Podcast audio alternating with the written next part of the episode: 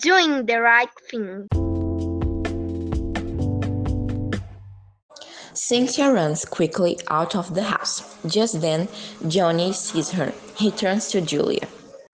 Sorry, Julia, but I have to talk to someone. Johnny runs across the living room. His friends try to stop him, but he pushes them away. He wants to talk to Cynthia before she goes away. Cynthia is already outside. She's crying. Cynthia, hey Cynthia, wait a minute. Johnny, why don't you go back inside? Your girlfriend's waiting for you. She's not my girlfriend. I don't care about her. I'm hanging out with the gang. Just to be cool. I don't believe you, Johnny. Cynthia, I really care about you.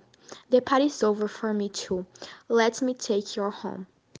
No, thanks. My father is coming to pick me up. Look, that's him now. A car stops in front of the house. Johnny looks at Cynthia. For the first time, she sees that he is really sad. As Johnny starts to walk away, he's thinking, I'm really stupid. Now I know I really like Cynthia, but she hates me. Cynthia enters the car. Johnny is walking away when he hears a voice.